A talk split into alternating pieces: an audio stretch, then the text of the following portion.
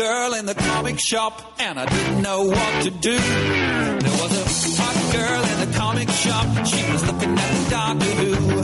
There was an actual girl in the comic shop, what am I meant to stay? I had to check to make sure that she wasn't just a human-sized cardboard display. My competition was a kid with pimples and a guy in a wheelchair. So I knew I had to act shop where I'd never seen a girl before. A kind of indie looking girl in the comic shop, and she knew her way around the store. Oh my lord, she's moving towards the role playing game. Oh my Bueno, pues comenzamos la viñeta indiscreta. Estamos aquí el equipo de Café con Vistas, acompañados de, de Jordi Bayarri. Hola de nuevo, Jordi. Hola. ¿Cómo estás? Bien, bien, bien. Pues eh, vamos a hablar eh, contigo de, todos los tebeos que, que has hecho, que, son muchos y, muy variados, de, cómo te lo montas también para, editarlos y, sobre todo, bueno, de, tus últimos proyectos, ¿no? De esta colección eh, científicos y de, esa nueva editorial que se llama Grapa. Vamos a empezar un poco por el principio para hacer un repasillo para los oyentes de Radio Clara que a lo mejor no te conozcan.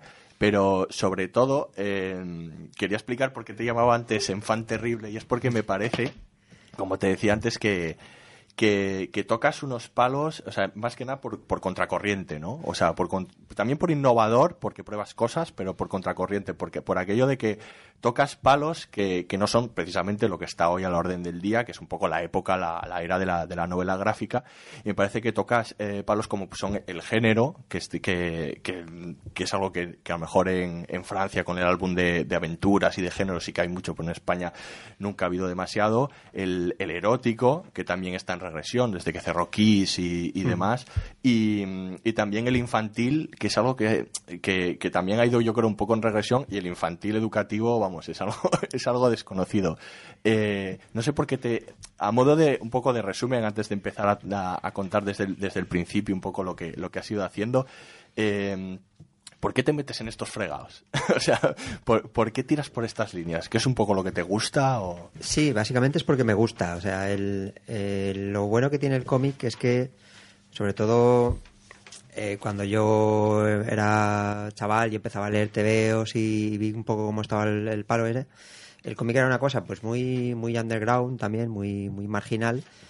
Y, y yo crecí leyendo TVOs y me hice a la idea rápidamente de que bueno que el TVO es una cosa que está allí, que nadie le hace mucho caso y que precisamente por eso pues eh, puedes hacer lo que quieras porque no es un medio de masas donde esté, esté todo el mundo con la vista fija y, tengas que ir con mucho cuidado. Entonces yo me he acostumbrado a hacer lo que me da la gana y hacer tebeos de los géneros que a mí me, me apetece y yo creo que es básicamente es eso eh, mm, no me dejo influir más que por lo que a mí me me, me parece que, que quiero hacer o que me o que, o que creo que, que que se debería hacer como es el caso de por ejemplo de los de los cómics infantiles estos que comentábamos.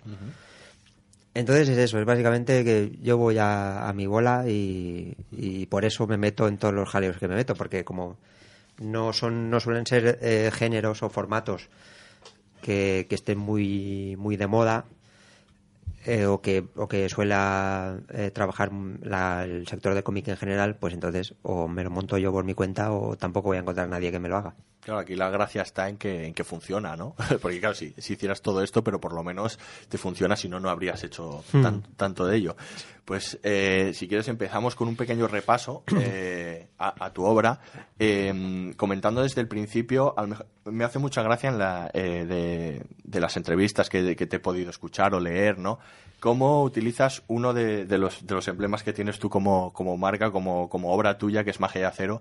¿Cómo lo utilizas? Que me parece una, una idea muy bonita. ¿Cómo lo utilizas como probatura a lo largo de, de pues, muchos, mu- muchos números y para probar cosas, ¿no? Para, para crecer a, a través de ella. Me parece una, una historia muy bonita esa de, ti eh, unido a una, a una serie que, la, que le puedes hacer pruebas y cosas, ¿no? Para ver cómo funcionan.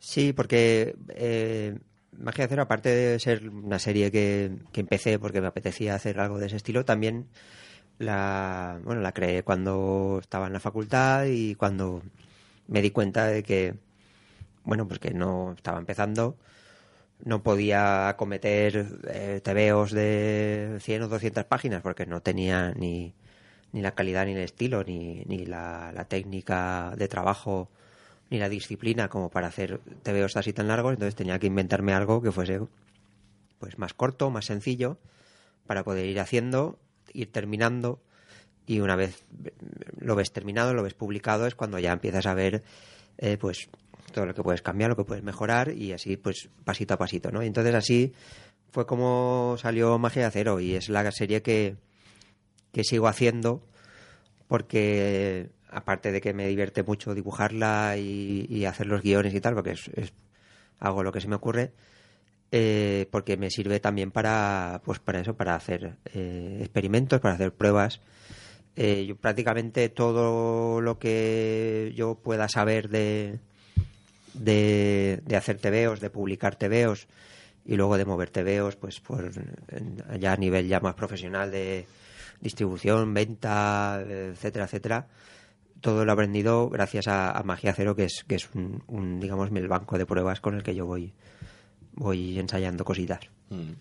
Bueno, se, se, me olvidó decir que si queréis ver eh, ese y otros muchos de los cómics que tiene Jordi, podéis ir a su web, que es el anillodesirio.com, Sí. donde podéis acceder a todas estas obras, que es como, como, magia, como Magia y Acero, por ejemplo, o como otra de, que bueno, no hemos hablado, pero Magia y Acero tiene bueno, ese un componente erótico y también de, de humor y de, y de género también, ¿no? Como también lo tiene otra como es en- Entre Tinieblas, que es otro de género, ¿no? Que supongo que es que, es que te gusta mucho el, el, el género, el- la fantasía, sobre todo, Sí, sí.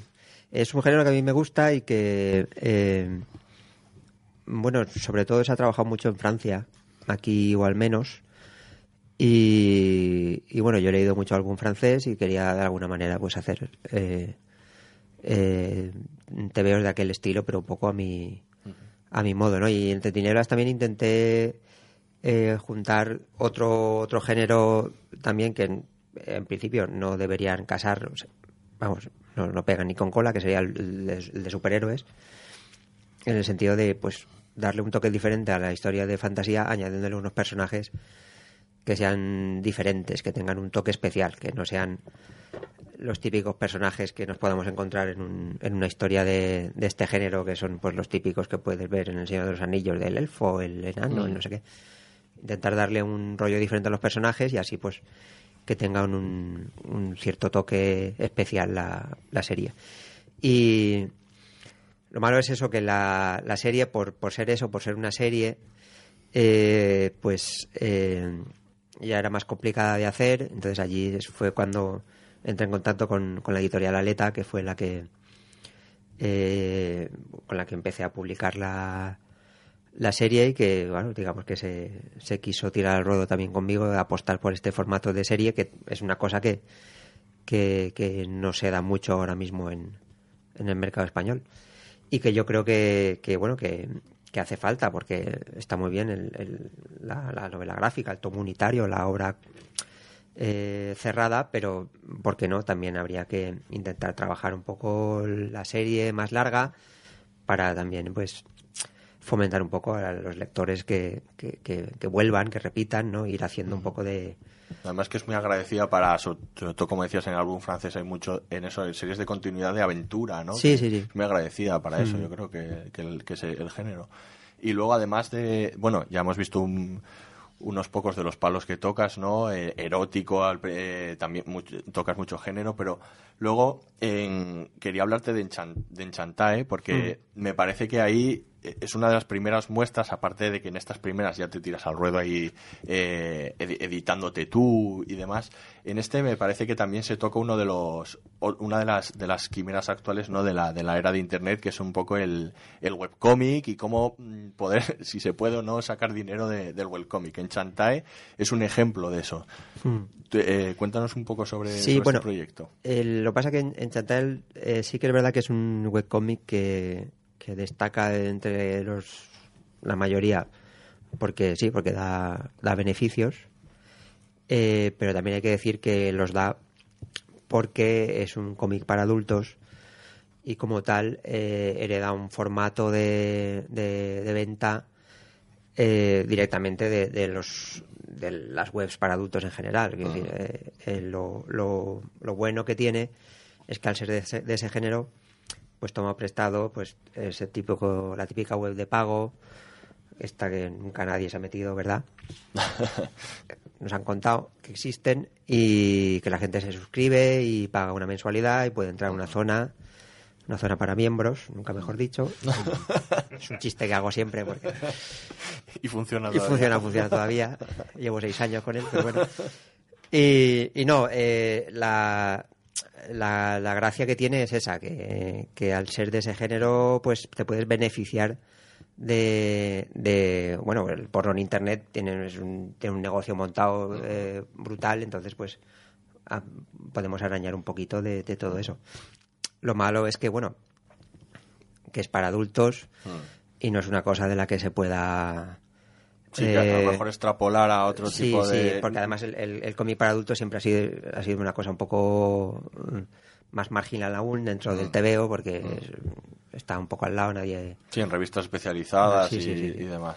Pero sí que es verdad que es eso, que es un, que es un webcómic que, que he conseguido que, que dé beneficios y sobre todo porque eh, me he esforzado en, en que funcione no solo en España, sino también en el extranjero, que es una de las claves que tiene eh, publicar en Internet y que, que hay mucha gente que no, no quiere o no sabe o no se da cuenta de que, de es lo que tiene, el punto fuerte que tiene, que tú publicas, tú tienes tu, tu webcómic, lo, lo publicas desde tu casa, pero lo puede leer cualquiera, desde cualquier parte del mundo. Entonces, traducirlo al inglés como hago yo, o más idiomas si puedes, e intentar moverlo fuera de lo que es el, el círculo nacional es lo que, lo que te consigue un, un volumen de posibles lectores que si tu web es de pago, como es mi caso, se, se traduce en, en- en suscriptores y en, y en ingresos. ¿no?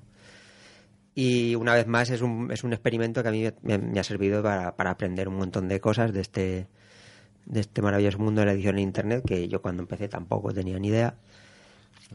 Y, y que bueno, yo creo que tiene muchas posibilidades que aún no hemos terminado de estrujar bien el, el- Está un poco en pañales todavía, ¿no? El, el Sí, tema de sí. monetizar la, hay la aún producción de muchas cosas que eh. hacer, muchas cosas. Lo que pasa es que es un mundo tan tan farragoso y tan complicado que hay veces que que yo, yo mismo por pereza no, no me ¿Y, meto. y cómo es de, ¿Y cómo de farragoso es el de la edición en papel? Que tú también te has, te has metido ahí de lleno. Ahora ya me parece bastante fácil, pero porque llevo casi 15 años. Entonces, eh, al principio sí, era muy, muy complicado. También hay que decir que en 15 años los, los medios de, de producción en el tema de imprentas, diseño, etcétera, etcétera, han- han mejorado una barbaridad. Entonces, lo que antes era una complicación con la maqueta, los fotolitos, el no sé qué, ahora es tan fácil como mm, hacerte la maqueta en tu ordenador, sacar un, archivo PDF y la imprenta ya se apañará. Quiero decir que ahora es incluso más fácil que entonces y entonces pues a mí no me, no me supone mucha complicación. Sí que es verdad que, que yo entiendo que hay muchos autores que, que podrían, si quisieran, eh, autoeditarse, porque pues, que son autores con cierto nombre y que, que hacen cosas muy interesantes y que si quisieran eh, tomar, digamos, ellos mismos las riendas de, su, de sus proyectos, podrían salirles las cosas muy bien. Pero sí que entiendo que, que, bueno, que el, el- el- todo el proceso de la edición, que no solo es la edición, luego es la distribución, la venta, etcétera, etcétera, eso es mm, bastante complicado y yo comprendo que hay mucha gente que le tira para atrás. Pues yo tengo cuatro preguntas para ti, pero bueno, empezaré solo por hacerte tres. Eh, justamente respecto de la autoedición, que como comentábamos, pues hemos hablado un montón, porque es un fenómeno fundamental para lo que va a suceder en, el en nuestro patrimonio cultural, en cómo podemos eh, publicar, crear muchas más cosas y tenerlas accesibles. A ese respecto, quería preguntarte un poco cómo os ha podido afectar, los que lleváis editando un tiempo, eh, los autoeditores, si puede haber una fórmula mixta, esta es ya la segunda pregunta, una fórmula mixta de alguien que se autoedite y que edite con, con alguno de ustedes. Y luego, pues para nuestros incipientes dibujantes, si alguien, por ejemplo, quiere acercarse, bueno, voy a ver si el Jordi Bayarri me puede editar. ¿Cómo haría, no? ¿Qué tiene que hacer? Este incipiente para seducirte? A ver, eh, la, la primera pregunta no me ha quedado muy clara, pero... Pues sí, eh, a saber lo que he dicho. Sí, cómo se afecta esto de la autoedición. Si de repente dices, pues dentro de la crisis esto es más crisis, o es paralelo, No, no, no, o no. hasta es beneficioso, qué sé es, yo creo que incluso eh, la, la crisis ha beneficiado a la autoedición en el sentido de que Mm. ha empujado a mucha gente que, que en un primer momento no se atrevía eh, a, pues la empujaba a decir, bueno, pues para lo que me ofrece un editor profesional, que es unas condiciones basura y que al final quien va a tener que promocionar mi trabajo soy yo y quien va a tener que hacer todo el trabajo eh, es el autor, pues hay muchos autores que han decidido pues liarse la manta a la cabeza y. Claro, en esas condiciones. y claro. Entonces, en ese sentido, yo creo que, que, que ha beneficiado también pues la, la, la facilidad que comentaba antes, la facilidad técnica que hay a la hora de, de, de editar cosas. Que bueno, eh, las mismas imprentas, por ejemplo, han tenido que abaratar un montón los costes porque están, están cerrando un montón y están viendo los que quedan abiertas, ven que o consiguen clientes de donde sea o, o se van a, a pique también. Y que igual antes una eh, imprenta, cuando ibas tú con tu TVO eh, de mierda, y te miraban así como diciendo, hombre, por Dios. Y ahora es un Sí, cliente que... Y ahora es un cliente potencial. Entonces, ahora eh, están. Entonces, todas esas cosas, quieras que no, facilitan o, o motivan más a, a lanzarse a, a, a publicar uno mismo sus propias obras. Luego, si alguien quisiera eh, que yo le publicara algo, pues la verdad es que, como he comentado antes, los editores ofrecen unas condiciones de mierda. Entonces, yo le voy a ofrecer unas cosas muy tristes. Bueno, reconocerlo, sí. Porque yo, de hecho, muchas veces eh, he tenido la oportunidad de publicar eh, cosas de, de otros autores, pero por principios, porque eh, yo mismo eh, sé que, que le voy a, a- Es eso, le voy a ofrecer unas condiciones. Bueno, condiciones sí, todas las que quiera, pero dinero, por ejemplo, a mí no me pidáis dinero, que yo ahora mismo no tengo nada. Entonces, muchas veces eh, lo que les digo es, antes de... o sea, yo te puedo ayudar, yo te puedo decir dónde tienes que ir o qué tienes que hacer o te puedo enseñar cómo, qué, qué pasos puedes seguir. Pero antes de que te publique yo, que tampoco vas a conseguir eh, de entrada mm, nada así fabuloso, quizá te vale, te vale más la pena eh, publicarte tú mismo. Y mucha gente recurre a mí eh, no para pedirme que les publique, sino para que les le- para pedirme que les explique cómo se pueden publicar ellos mismos. No, a ver, escuchándote y, bueno, por otra gente que ha venido aquí a- al programa en la sección de David, parece que hoy en día, inclusive no solo en el mundo del cómic, sino en, por ejemplo, la música o, o la literatura, lo difícil no es publicar. Quiero decir, hoy en día el que quiere publica, básicamente. Lo difícil, digamos, es destacar y sobre todo ganar dinero con eso, ¿no? Sí, sí, lo difícil es vender. O sea, yo siempre he dicho, eh, si yo soy capaz de publicar mis TVOs, es que cualquier imbécil puede publicar TVOs. Pero lo difícil es venderlos. Y, y sobre todo eso, que se sepa que existes, que existe tu trabajo, que, que la gente... La oferta es tan grande que es sí, sí, muy y difícil luego, destacar, ¿no? Y luego tienes... eh, realmente la edición no es el... La publicación no es el, el obstáculo. El obstáculo en realidad es la distribución. Espero que mi distribuidor no me esté oyendo, no creo. Pero los distribuidores a veces parece que no quieren ganar dinero, no se dan cuenta de que eh, un euro que ganan contigo es igual que un euro que ganan con Editorial del Planeta, es un euro, o sea, que, el mismo trabajo que se toman para publicar, para mover un TVO de una editorial grande, si se, lo tomasen contigo, se podría vender. Y al final es dinero contante y sonante. Entonces, ese es el problema básico es ese, es la distribución. Y luego pues, que la gente, una vez que conoce que existes, que existe tu TVO, que vaya a la librería y lo encuentre.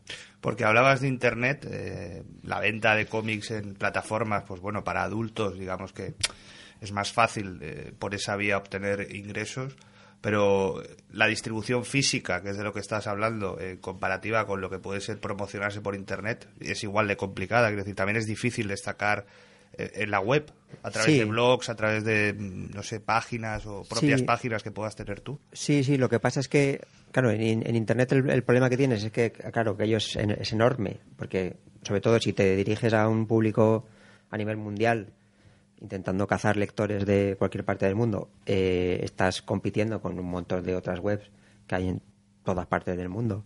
haciendo lo mismo que tú. Pero sí que es verdad que eh, no tienes ningún intermediario. En el sentido de que la promoción la llevas tú. eh, y, cuan- Y si la venta también. Y la venta, sí, sí. Y si quieres eh, colocar tu web en ciertos sitios o conseguir que se vea en, en ciertas webs de, de, de reseñas, eh, te encargas tú. No hay un intermediario como puede ser la distribución de cómic de papel, donde hay- tú le das tus TVOs al, al distribuidor y ahí ya tú ya no sabes exactamente qué pasa. El- luego, a su vez, el distribuidor se los da al librero y el librero tampoco sabes exactamente qué va a hacer con ellos. Entonces, hay unos escalones, unos obstáculos que, que no deberían serlo, pero lo son. Entonces, eh, cuando distribuyes o, o vendes por internet, te los saltas directamente y puedes llegar a- al, al lector directamente tú. Yo tenía otra guardada, por si os quedáis así, ¿eh? No, eh, vamos a pegar ahora un, un pequeño salto después de hablar de, de los canales de venta y distribución. eh, solo para que se vea un poco la, también la, diversidad de, la obra de Jordi, de cómo trata varios temas. Me interesa mucho hablar de, el cómic de Jorge Juan, eh, un caballero ilustrado, que hace poco además ha- has presentado. Eh, quiero que nos cuentes un poco sobre este cómic porque me parece también otra idea muy buena, como también va a ser cuando hablemos en, breves momentos sobre, sobre el cómic educativo con, con la colección científicos, el cómic que yo diría que es también hasta cierto punto patrimonial o, que histórico, pero que enseña un poco también de, de nuestro patrimonio, nuestro pasado. ¿Qué, ¿Cómo es este proyecto de, de Jorge Juan? Bueno, ese en realidad eh, lo he hecho yo, pero no, es, no lo he editado yo. Es, un encargo de la Biblioteca Valenciana.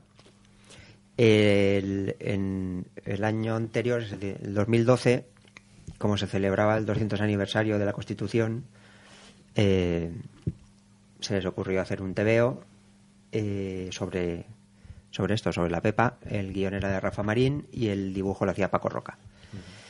Entonces quedó muy bonito, lo presentaron. eh, pues es estas cosas que tienen las instituciones que cuando se acuerdan de que aquí en Valencia tenemos a estupendos dibujantes de, de TVOs y se les ocurre producir alguno, pues luego son todos golpes en el pecho y qué bien, qué bien, qué bien lo hemos hecho, qué bien ha salido. Que es verdad, porque hay que decirlo que tenemos grandes autores aquí que hacen un trabajo tanto. muy bueno. Y, y entonces, pues nada, se vinieron arriba y el año pasado, en el 2013, era el 300 aniversario del nacimiento de, de este Jorge señor, Juan. de Jorge Juan, que lo voy a explicar porque normalmente la gente me La pregunta. gente no lo sabe. Que es una calle, ¿no? Es el señor de la calle, donde está la galería homónima. Pues el señor este era un era científico, era marino, era astrónomo, era bueno, era un señor de ilustración que sabía un montón. Como nuestro Darwin, más o menos. ¿no? Pues sí, sí. De hecho, eh, es, un, es un personaje fabuloso. Yo tampoco sabía nada de él y cuando empecé a documentarme dije, pero este, este tío es, es un crack. Y, y bueno, es famoso porque hizo una expedición a, a Sudamérica para medir un grado del meridiano, para medir qué distancia tenía y qué curvatura tenía, para a partir de ahí, unos cálculos que yo no tengo ni idea porque soy de letras, eh, ver si efectivamente la Tierra era esférica o estaba achatada por los polos o por el Ecuador. Una movida que tenían en aquella época que estaban ahí.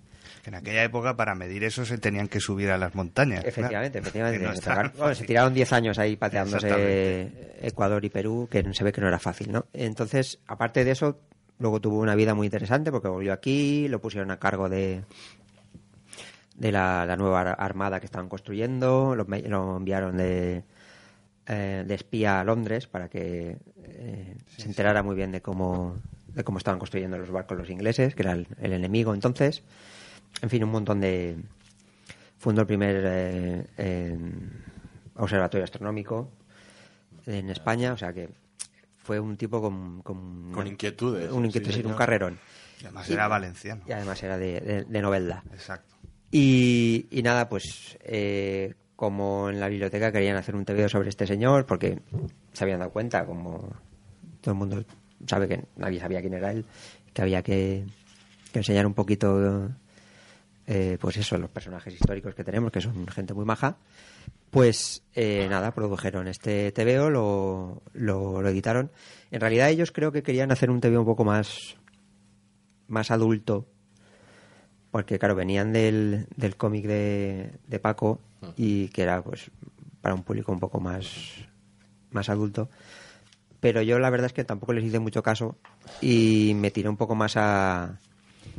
Bajé un poco más el, el- el- la media de edad de- del lector, digamos, e intenté darle un nivel eh, más, más divulgativo precisamente por eso, porque me di cuenta que, que bueno, que era un, Es lo que pedía, ¿no? La que era un personaje que, que nadie conocía y que había que enseñar quién, quién era. Entonces, eh, en ese estilo sí que es un poco como pues como los otros que está, que llevo haciendo esta temporada, ¿no? Pero la verdad es que está muy bien, porque por eso es lo que comentaba. eh, está bien que las instituciones de valencianas se den cuenta de que, que tenemos aquí un potencial muy bueno de, de autores muy buenos y que se, se preocupen un poco de... Que es un medio muy válido para... y para eso esto. también, eso también, sí, sí, sí. Sí, pues es un- me interesaba porque era un ejemplo precisamente de, cómo usar el cómic como método para la divulgación y además eh, Jordi lo que se trae entre manos últimamente es la colección científicos que es otro ejemplo más de, esto que está destinado para chavales, eh, que trata la, vida y obra de varios científicos, que va por su tercer título. Eh, tiene muchas cosas interesantes que comentar. La primera es, es el público objetivo al que se dirige. Eh, como ya había comentado antes, el, el, el cómic eh, infantil en este país ti- tiene cierta regresión, ha desaparecido mucho de, todo lo que había. El cómic educativo ya es, es una cosa bastante novedosa, que yo siempre he creído que tenía un hueco y que, y, que, que es el que llena, pues, es, por ejemplo, este, este Newton y la colección científicos. Y además tiene la parte interesante que lo financias a través de crowdfunding. Entonces, vamos a hablar primero de, de, si quieres, de- del crowdfunding, cómo funciona precisamente esto, porque no es un crowdfunding para un solo cómic, sino que es para una colección. Entonces vas abriendo y cerrando de alguna manera los crowdfunding, ¿no? ¿Cómo, Sí. ¿cómo funciona esto? Sí, bueno, el, el, el tema del crowdfunding era, era una cosa que yo ya venía oyendo, ¿no? Porque, bueno, a través de, de, de la web y otros proyectos, pues estoy en contacto con, con autores norteamericanos y ahí ya llevan tiempo eh, practicando un poco este, este método. Y yo había, me había enterado que habían, que habían llevado a cabo proyectos muy interesantes y además allí eh, funciona de maravilla, sacan un, un dineral que yo no lo entiendo. Y nada, yo quería, yo quería probar. Empezaba a ponerse de moda, digamos, un poco aquí en España y quería probar. Entonces, eh, tenía, quería poner en marcha este, este proyecto porque además, eh, en un primer momento, el, el proyecto le- se lo íbamos a colocar al CSIC. Eh, porque, haciendo un poquito de, de historia, el, primer cómic, el de Darwin, la primera edición de todas, eh, la, la llevó a cabo el, el Consejo Valenciano de Cultura. También por lo mismo que, que lo que comentaba Jorge Juan. Eh, en 2009 se celebraba el 200 aniversario de Darwin, se les ocurrió hacer un TVO para que los chavales entendieran o supieran quién era Darwin.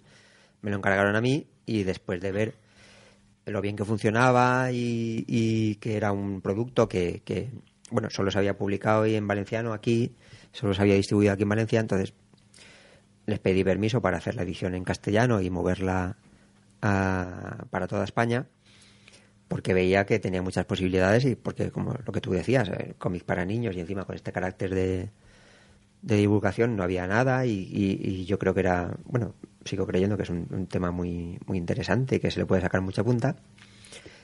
Y lo que pasa es que, bueno, que, que este formato así en tapadura, etcétera, etcétera, pues eh, era bastante, es bastante caro y yo en un principio el- el- la idea era montar todo el proyecto y que se metiese el, el CSIC, porque la, la persona que me ayuda con este con este proyecto, sí, sí, con la documentación, efectivamente, que es Taira Lanuza, que es ella es doctora en historia de la ciencia, que es la que sabe de, de este tema, es la que selecciona los, los personajes y luego la documentación, la que consulta las fuentes. Eh, yo procuramos eh, ser lo más rigurosos posibles y no inventarnos nada. Y además que en esto de la historia de la ciencia pues siempre hay muchas leyendas y muchas muchas historias. Entonces nosotros quería- queríamos ceñirnos un poco a la realidad. Entonces eh, pues a través de ella intentamos montar todo un proyecto bastante bien elaborado y, y colocárselo al, al CSIC que en un principio les, mol- les moló mucho, les hizo mucha gracia y, y estaban dispuestos, pero claro, luego vino pues la crisis esta estupenda, nos cerraron el grifo para todo y nos quedamos, digamos, en, en la calle, o sea, no, no había ni financiación ni, ni nada, entonces... Pero el cómic está aquí, o sea, ¿qué pasó? Pues precisamente ese, que, que después de muchas vueltas, eh, como comentaba antes, dije, pues lo edito yo. Tampoco me supone mucha dificultad porque es- me sé la mecánica y lo que necesitaba era pasta. Entonces, como quería probar el- este invento del, del crowdfunding, pues dije, vamos a probar con esto, que bueno, mis tebeos de, de fantasía o de, o de chicas estupendas igual no llama tanto la atención, pero esto, por el- este carácter educativo y para niños, quieras que no, a la hora de moverlo, eh, la gente le va a gustar más y seguramente les va a hacer más gracia como para implicarse y poner, poner dinero. Y, y bueno, así fue.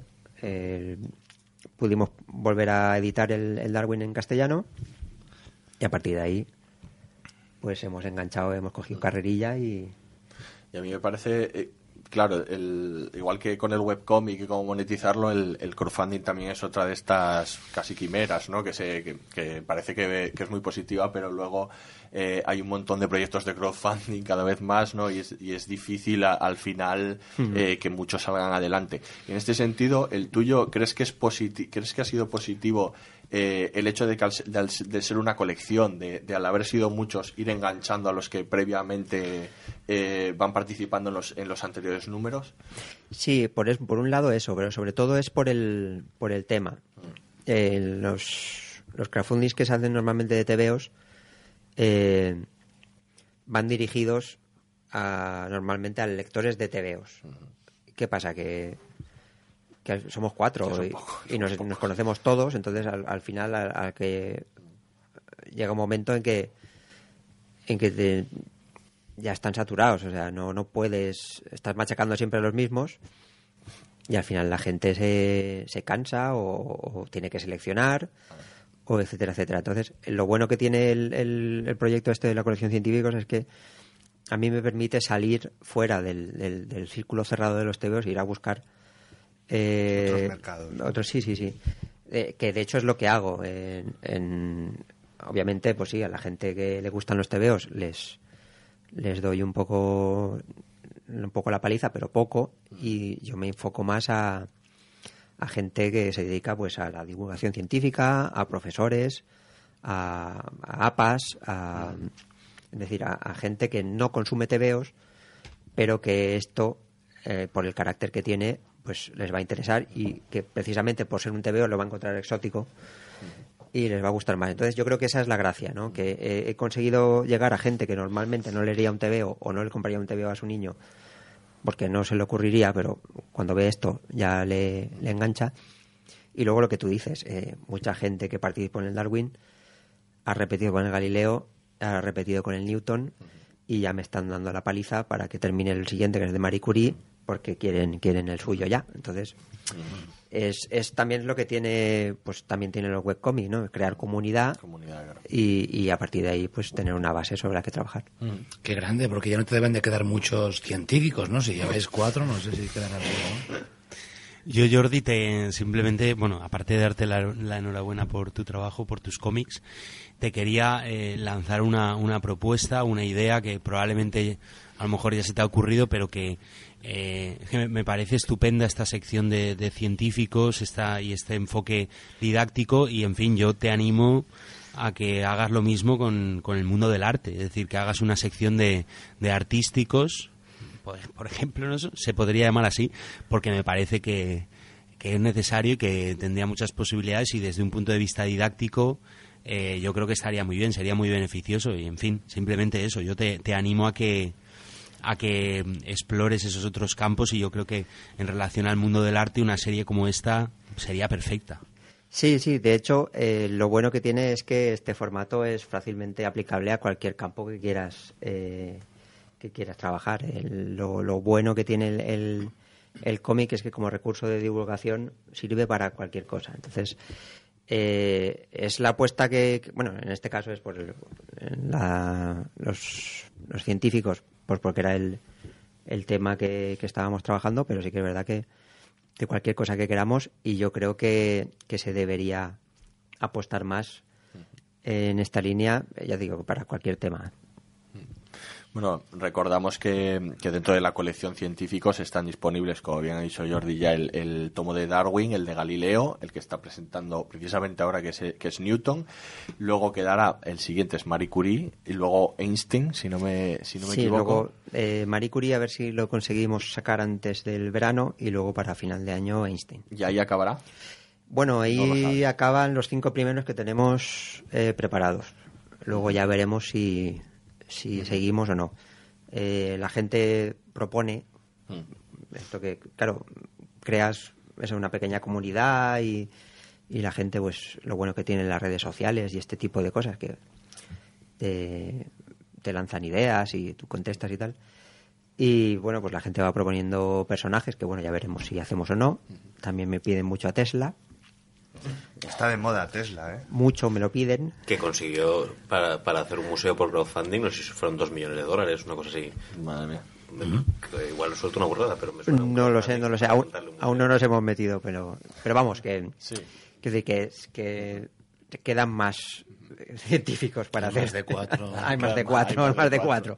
O sea que Contra sí, todo sí. pronóstico, hay más de cuatro. Ya veremos, ya veremos. Pues sí, antes de, de hablar, de, de pasar a ya lo último, que es hablar de, de tu nuevo proyecto, que es Grapa, que otra, otra cosa más que sumas, eh, sí que me gustaría, eh, hablando de, de la colección científica... Un segundo, por no, por no quedar con un, un millón trescientos setenta mil pavos consiguió el proyecto del Museo Tesla. Ah, mira, ves.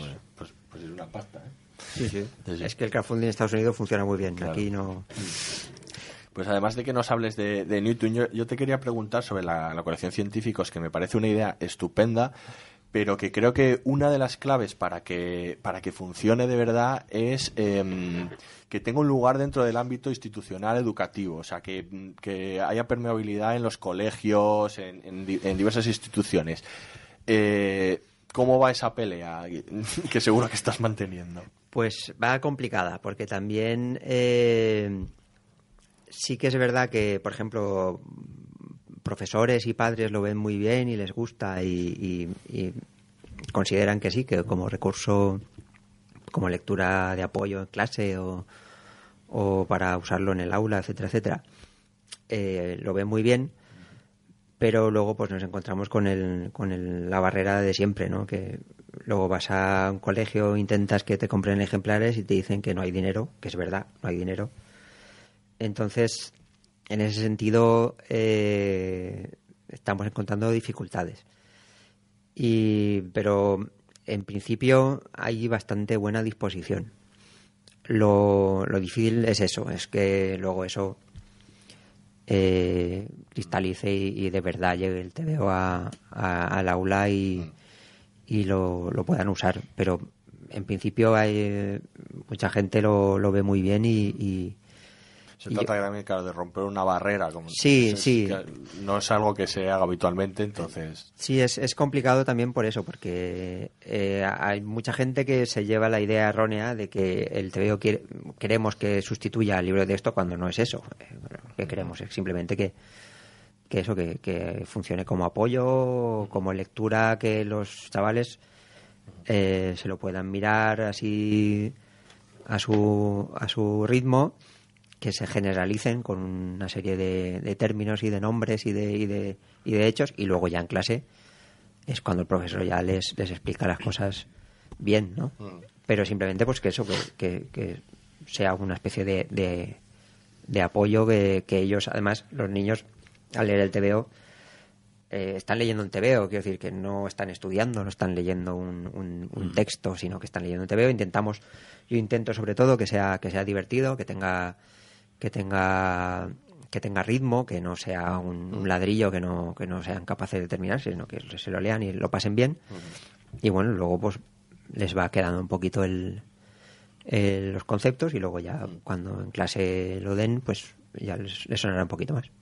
Y tengo, tengo en mis manos un, un recortable de, de Newton la gravedad de la nación. De paso que nos, que nos hablas de este, de este TV que presentas ahora, por introducirnos un poco, ¿no? Por decirnos que eh, porque se lo deberían comprar. Eh, háblanos también de estos extras interesantes que tienes con el crowdfunding, como el recortable.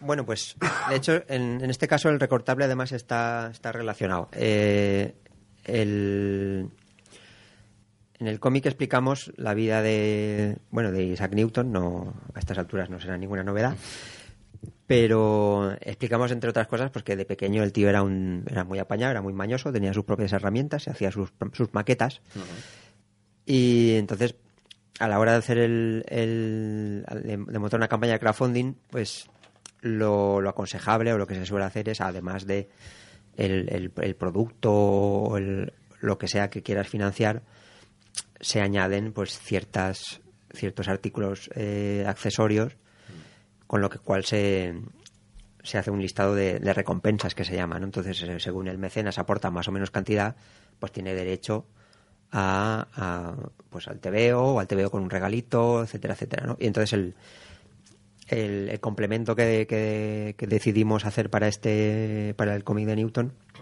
fue un recortable, porque ya que la que hacía maquetas, pues por lo menos, más o menos, que el chaval pudiera pues hacer sus propios eh, maquetitas para jugar y tal. Y con el de Darwin hicimos un libro para colorear y con el de Galileo hicimos una pequeña guía del sistema solar donde el, chaval podía aprender con cuatro frases pues cuáles son los planetas del sistema solar, qué distancia están de la Tierra, etcétera, etcétera. Entonces, intentamos siempre que, el, que ya que tenemos que, que hacer algún complemento de estos simpáticos para, para el crowdfunding, pues que tengan una cierta relación con el personaje.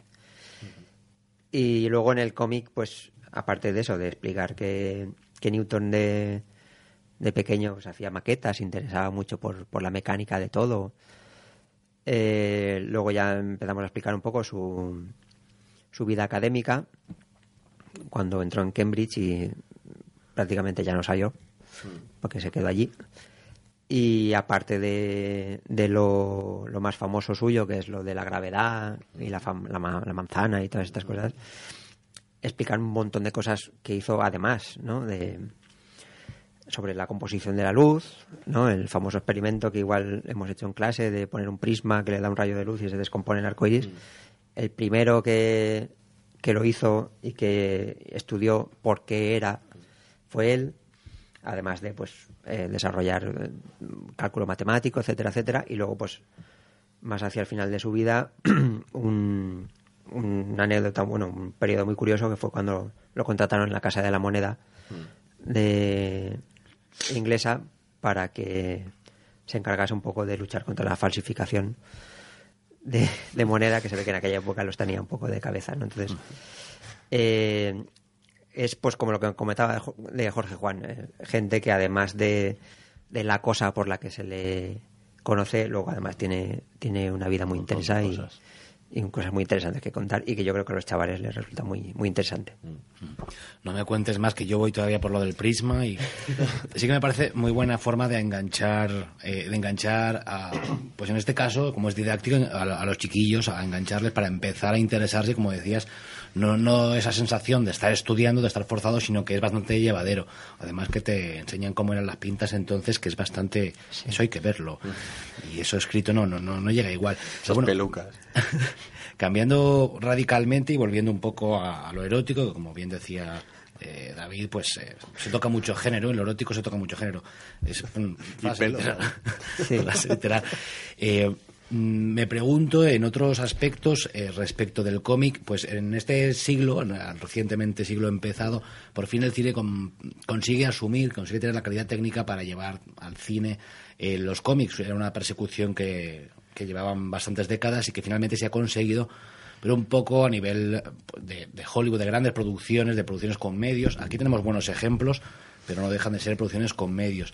Y me pregunto si, bueno, si tienes algo en mente que se pueda hacer ahora en cómic y que todavía no podamos ver en cualquier otras artes y por lo tanto pues le dé un poco más de valor a- al cómic, ¿no? Algo que ahora mismo el cómic está consiguiendo transmitir bien y que no podemos ver con facilidad en otras artes.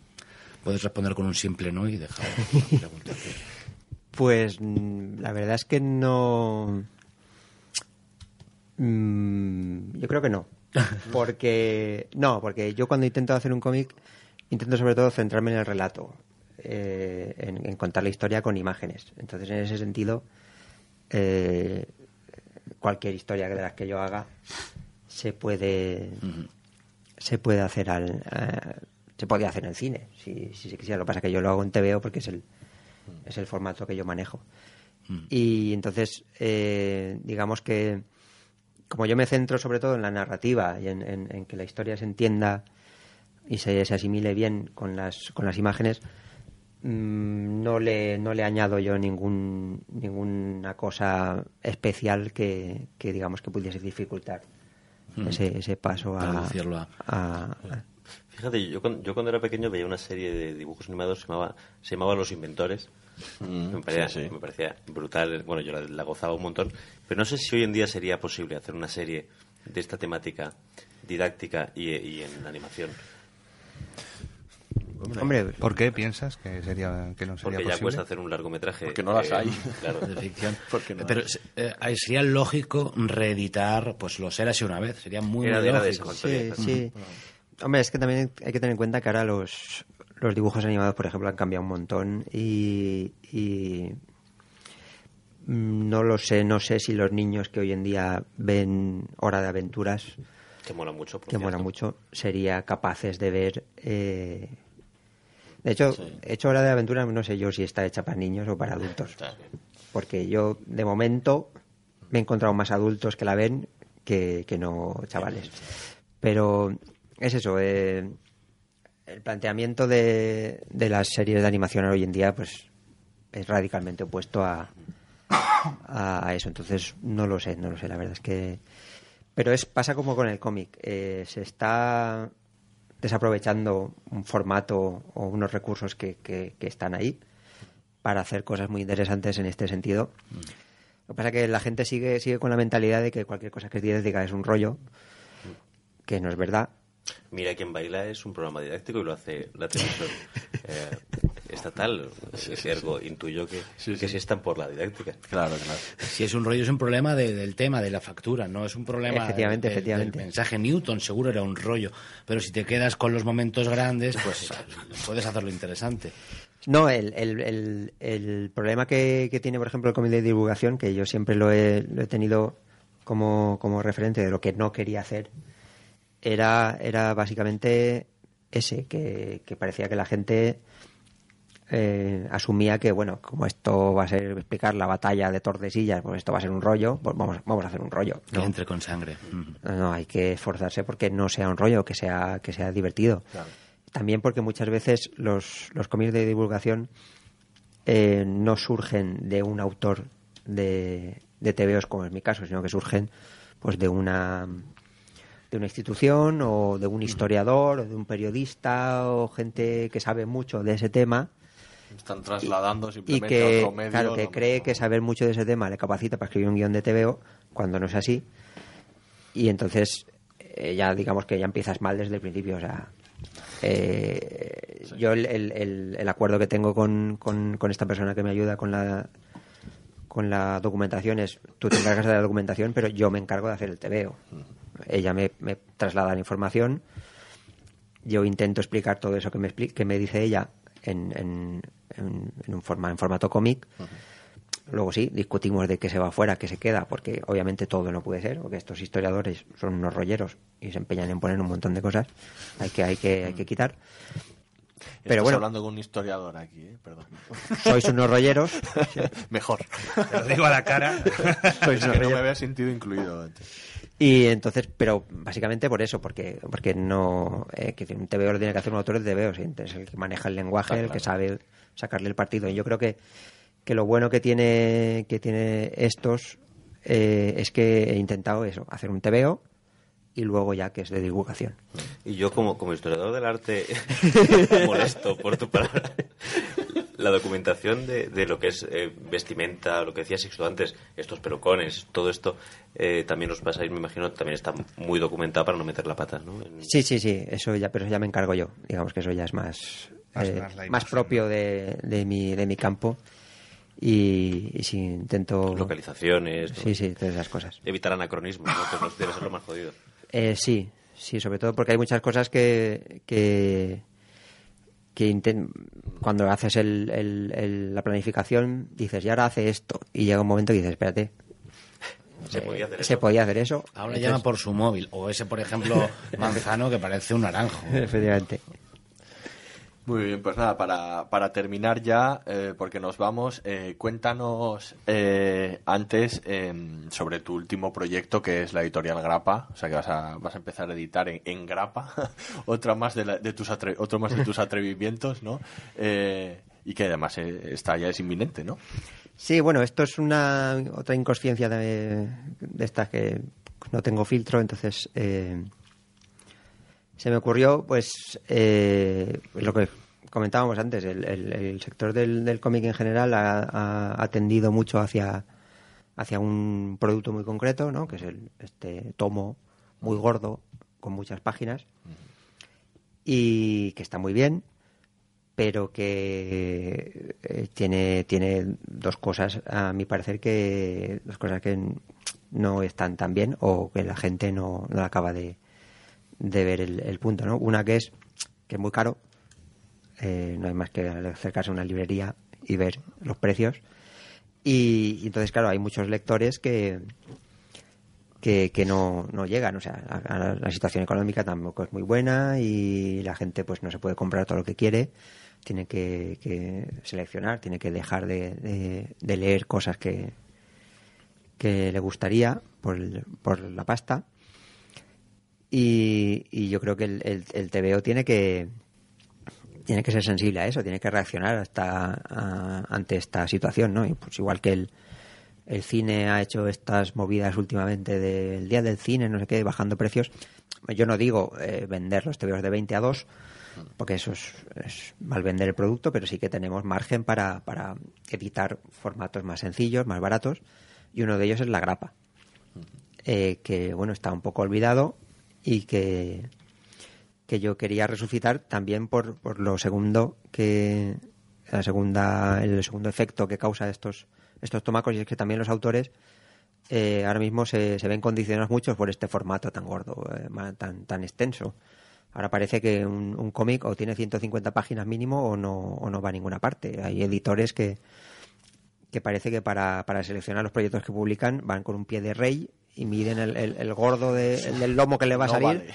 y dice este No y entonces hay muchos autores que, que tienen historias que son que son cortas o, o que no son tan largas y O hay que quien se maneja mejor en, el- en el sí o, formato o corto que quieren también.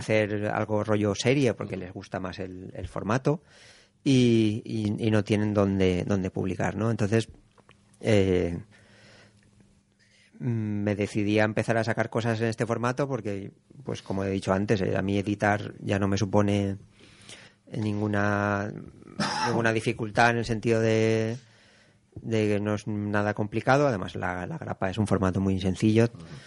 También es muy económico con lo cual tampoco es que nos estemos jugando el dinero.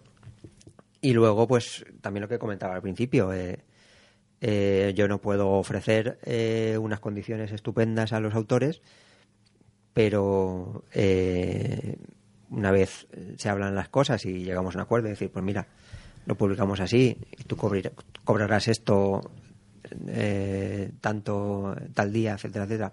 Quiero decir que ya eh, hablando bien las cosas, pues hay gente que, que se, se presta a, a lanzarse a la aventura esta de la grapa y, y- y nada, vamos a ver qué pasa. Eh, empezamos con, con dos cómics. Uno que, que es de, de José Fonollosa, que la gente le conoce por el, por el miau y, y las tiras estas de, de gatetes, pero que, bueno, que le hace un montón de cosas más, muy, muy, unas cosas muy buenas, muy chulas.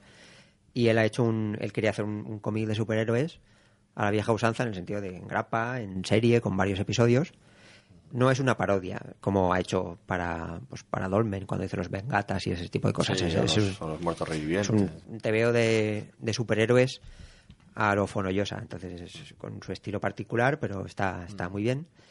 Y luego otro TVO que el otro TVO con el que empezamos e- ese sí que es mío por lo, por lo que comentaba porque tenía historias cortas que, que, que no iban a caber en un tomo de 150 páginas, de hecho tiene 16, o sea, que pues nada, son, son historias que he estado publicando en internet de donde salgo yo explicando Haciendo ah, cosas que me pasan cuando hago tebeos. Y, y nada, a ver, a ver qué tal, qué tal sale la, la aventura. Eh, pues fantástico, te deseamos, te deseamos mucha suerte con- Gracias. con esta aventura y con todas. No, no te voy a preguntar otros proyectos porque si no nos van a dar aquí la. Eh, y nada, esto, esto ha sido todo. Eh, os recomendamos eh, que, que compréis Newton la gravedad de nación para regalar a cualquier chavalete que se lo va a pasar bomba con él. Y, y nada, os emplazamos a, para una nueva edición de, de La Viñeta Indiscreta. Muchas gracias, Jordi, por estar aquí con nosotros. Gracias a vosotros. Venga, hasta la próxima.